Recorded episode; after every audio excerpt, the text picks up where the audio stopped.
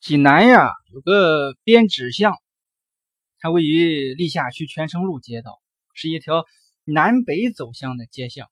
嗯，逛泉城路的时候，看到国美电器呢，那有个小十字路口，东西是泉城路，南边是旧军门巷，北边就是编纸巷。巷子不长，有三百来米。编纸巷呢，原来可不叫这名啊，因为这附近巷子它没有这样的风格。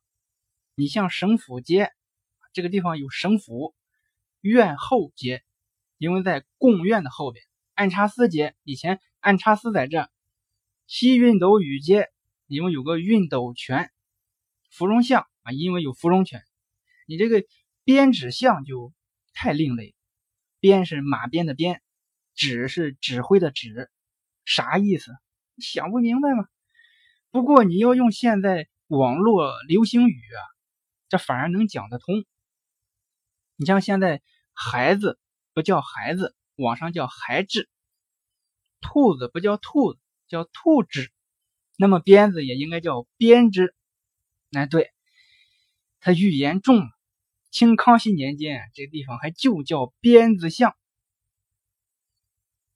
巷子里有卖鞭子的，卖缰绳的，卖一些皮革制品。时间长了呢，这个巷子就被人们称为鞭子巷。那怎么又改了名呢？有一年，乾隆皇帝啊下江南，路过济南的时候，逛完大明湖，然后就去视察衙门，骑着马，哎，回来的路上，正好就看到这么一条小巷子，很热闹，就十分感兴趣。乾隆皇帝就拿马鞭一指，问。这个巷子叫什么名字呀？周围大臣，你看我，我看你，不知道怎么回答。你说这些大臣不知道名字吗？你要说京城的这个大臣他不知道名字，这情有可原。这济南本地的官员也不知道吗？他肯定知道，但是不敢说。怕什么呢？跟万岁爷说这叫鞭子巷啊！咱咱现在倒觉得没什么，当时可不行啊！皇上走省府街视察省府，走按察司街视察按察司。你说这来一鞭子街，皇上问鞭子是什么机构啊？啊，你说就是抽马的那个马鞭子，这污了万岁爷的耳朵呀，不成体统。你要是随便说一名吧，你说这叫兴隆街。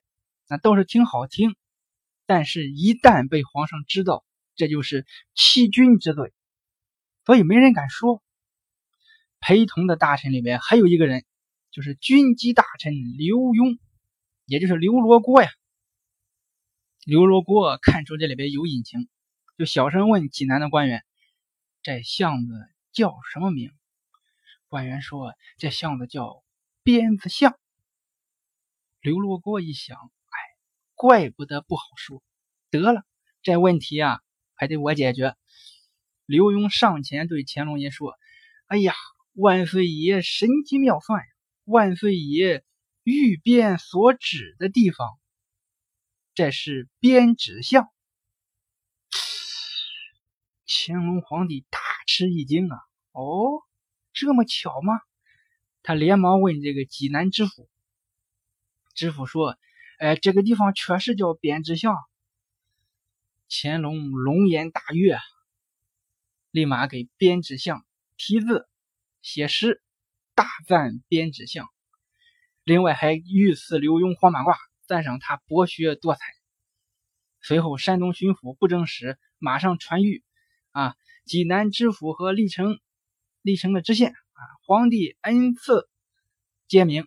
乃千古未有之幸事，实乃济南全城之恩荣，速即改名。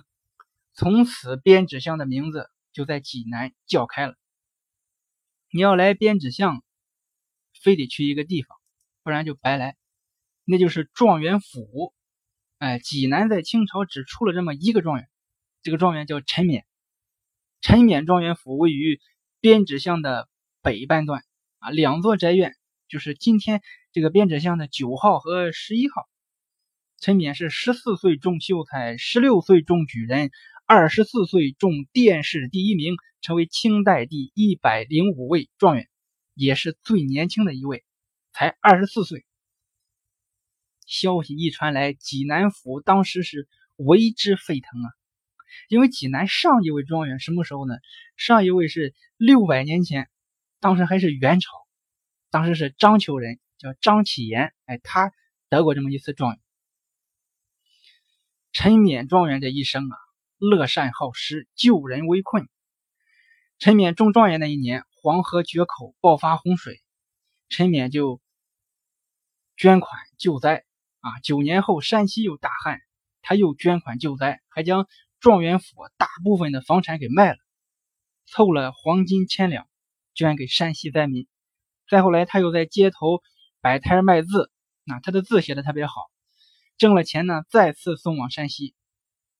再后来，陈勉就劳累过度，死在了家中，年仅才三十四岁，当了十年的状元。